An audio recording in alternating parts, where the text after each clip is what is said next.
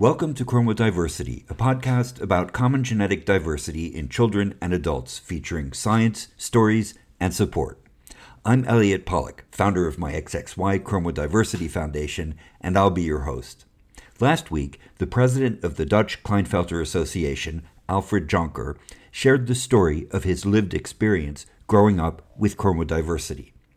Since his diagnosis with an extra X at the age of 31, he's become a leading advocate for early detection, intervention, and information, and pioneered a patient and family centric interdisciplinary care approach that combines lived experience with scientific understanding. In this second of two episodes, you'll hear more about his recommendations for support, including urgent takeaways for parents, professionals, and policymakers, and some on the spot answers to an entertaining quiz at the end.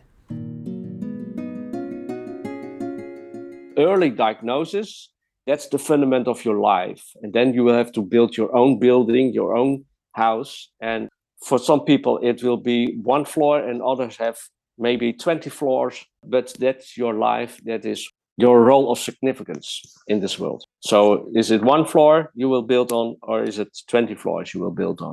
What do we have to be in this life as known as? Is what you're saying in the future, there are things we could simply avoid and build a house that would be more solid earlier Yes, that's right. We we uh, know uh, more about the elements you need to have a solid fundament. So that's what we can give the people from now who are living now, the parents, the uh, partners, but also the people with the uh, genetic differences. So they can build on a solid fundament, and uh, so we can help them so they didn't have to struggle all the time. What I have uh, been through in my life and all the people with me because we didn't have the internet we don't have validated information but now we have so we can build on and have a stronger fundament what advice would you give to someone who has just found out they have a genetic difference like yours? Talk to others such as medicals uh, peers and if you have a partner keep talking to your partner. Because before diagnosis and after diagnosis you are still the same person. You have not become any less worthy. We, we have on our website the animation uh, movie and also said well you came to a doctor you are person a and after you heard you have a diagnosed klinefelter or other genetic difference you are the same person as before you had received your diagnosis. So that make not difference. But most people are then thinking, oh, I'm not worthy anymore, or I did fail, I have a failure in life, or I'm now the victim here. That's not true. Although it's been considered for a long time mm-hmm. a syndrome or a disease. I don't like the word disease because it is not a disease at all. Mm-hmm. It's a, just a, a differences, not no more, no less. It doesn't matter if you have an extra X or extra Y. Well, it makes you more valuable for other people. Don't throw it away. Keep it in front of you and say, well, I'm very happy I have an extra X or I have an extra I because it makes me more valuable for other people. I have to tell something more than other people can do. They have a boring life, and so I'm have an exciting life now. so that's that's be, be be positive. I love it. Can be very challenging for a partner to learn that the person they're with has a difference like this and they may be disoriented by it mm-hmm. as well. What do you think a partner should know, or what would you say to a partner? Keep talking. It's the only way to be aware of it, to know what's going on ask open questions so you can learn more about your partner, what he has to tell or what she has to tell to you. Because my wife and I did also a lot of talking to each other, and still we are not separated at this moment. So we are still married for almost 20 years now. It also means that uh, your partner has to be a strong person as well. That's right. It's necessary to have that. And she is always asking me questions about what I have done this day or at the office, what kind of work I have do this day. She asked me, I asked her. That's the same part. But also, I can believe some having issues at the office well, I'm thinking in another way than she did. So she also asked me in what way I was thinking, in what way I've acted, in what kind I did help other people or not. So that makes sense for me. So the number of diagnoses is being multiplied very quickly at the moment.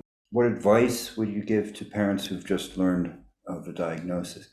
talk to other parents uh, who also have a child with an extra chromosome so you can learn from them how did you get contact with them go to patient organizations platforms with other people who share their information but also talk to doctors go to an expertise center for proper information and treatment don't treat your child as a victim but treat him or her in the same way as you raise or have raised other children it makes a difference in life.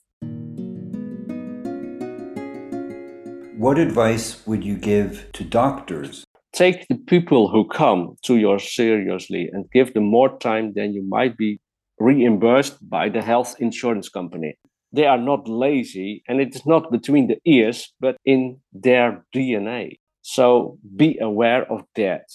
Because if we are not exist the doctors had no work. So they have to be aware of that. If we are not here, they don't have to investigate anything. If you would like to uh, investigate and research, then you have to be positively about the people who come into your room and to speak to you. It's a similarity when you have an appointment with your doctor. If I'm not telling him anything or he didn't ask me, then it will be quiet in the room. You have to tell about what's going on, why I have an appointment, because there's an issue. So I have to talk about it. Right. But if he didn't ask me the right questions, then it's my task to give them the information I would like to share with him, but also where I have to ask him questions so I did get answers so I can f- go further on with my life. in the Dutch Klinefelter Association, we also have a, a medical advisory board. So what I'm going through and what I heard from other members of our association, it can help the medical board to face it. The issues, what, what's going on, we can give them through to the medical board. So they also know how to work on guidelines. It's also information from within going to the medical staff so they can help us also with the guidelines. With the guidelines, people in other hospitals also know how to act and react. It's necessary to have been guidelines not only for the medical issues for uh, the endocrinologist or the clinical uh, genetics, but also from the stories of the people who are coming for the appointment. It's um, a two or three way coming information line for the guidelines. It's not only medical stuff, I will tell you, but it's also the treatment of the people who are having genetic differences. Your vision is to put the person at the center of care. But to do so, with genetic differences like X and Y chromosome variations, you need to bring together know how from quite a few different disciplines. How do you make this happen in practice? The medical people are good in what they are doing on their own island because the endocrinologists don't nothing about psychologists and all the, the other ones. So what I'm doing is I'm looking for what we call holistic because the whole body does matter. I started when I became a member of the association. There also were doctors, medical people in the past who helped the association. So I went to all these medical people and have a conversation with them and ask them, you have done in the past, will you also continue in the future? And if not, can you help me to find other medical people who would like to do that?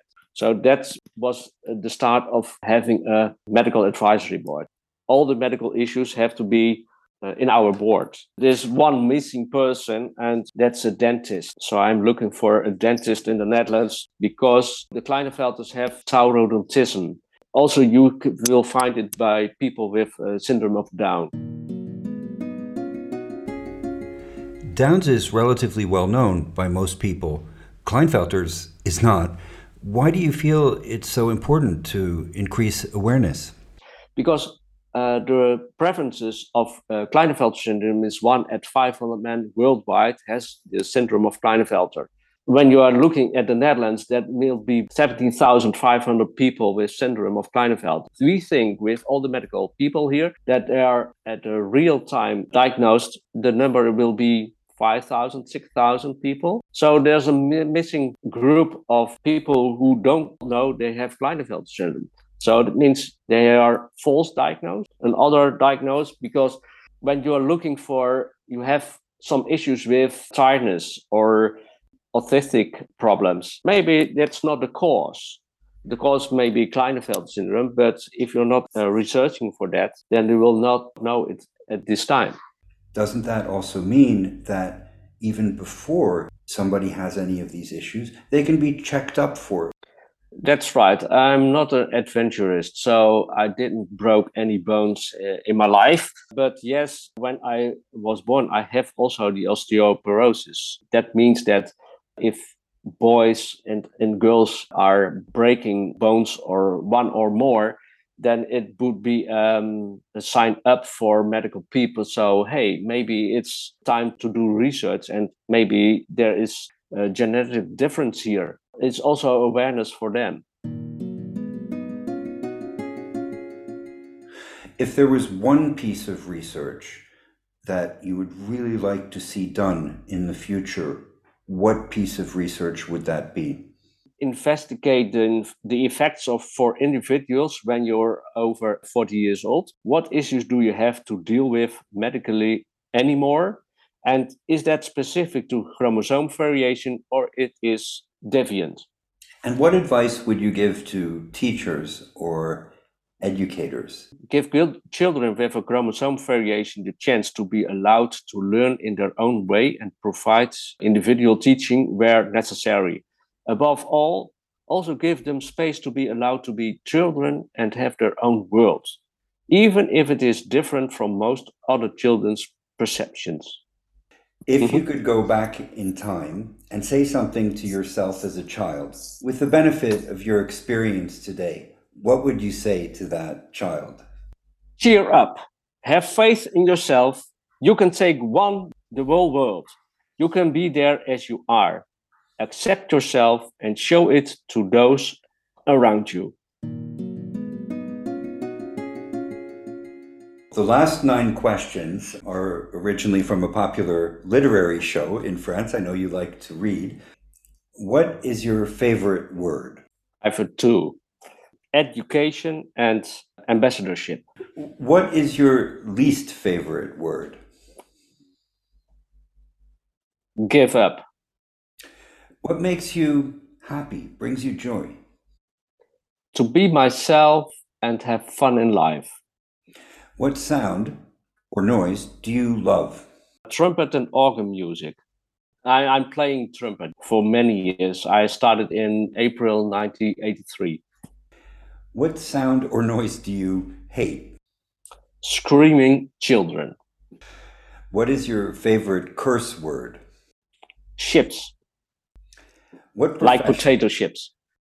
Wait, is, is chips your, your your favorite curse word, or is it something yeah, chips, not with chips, chip, chip, chips, chips is letter? my no, it's chips, but uh, to to declare it, it's from potato chips.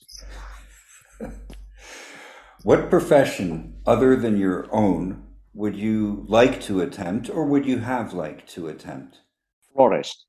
I was supposed to do that because I'm very allergic to all things growing and like flowers and plants and trees. So has to choose something different. What profession would you not like to do? To be a surgeon.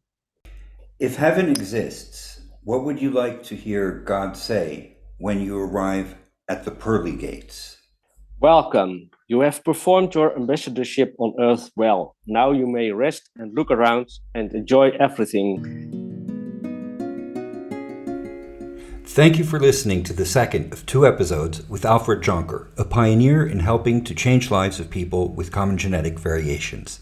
His work matters not only because of the positive difference he and the organization he is involved with are making in the Netherlands, but also because his patient centric, holistic approach to care may help provide a roadmap for other parts of the world at a time of exploding diagnosis. I believe his example as a person also matters. As you heard, on one hand, Alfred describes himself as naturally risk adverse and conservative, yet, on the other hand, he doesn't seem to hesitate to push the boundaries and challenge the status quo. I was curious about this, so at the end of our conversation, I asked him why, and he shared a little story. In conclusion to today's episode, here's what he said. I told you earlier, my wife is born in South Africa. Every two years, we go back to South Africa to spend our holidays with the family. So also this year we went to South Africa. I stepped out of my comfort zone uh, to take adventurous kick off to go with a slide line with 13 platforms. So you are in a harness and sitting and you are going above a ravine with waterfalls underneath you at 75 meters high. You have a zip line and you go over it and you have to face yourself. If you're looking down, there's no way back. Sometimes you have to challenge yourself and to come out of your comfort zone. It was also a challenge to do that. It gave me uh, a lot of adrenaline, yes.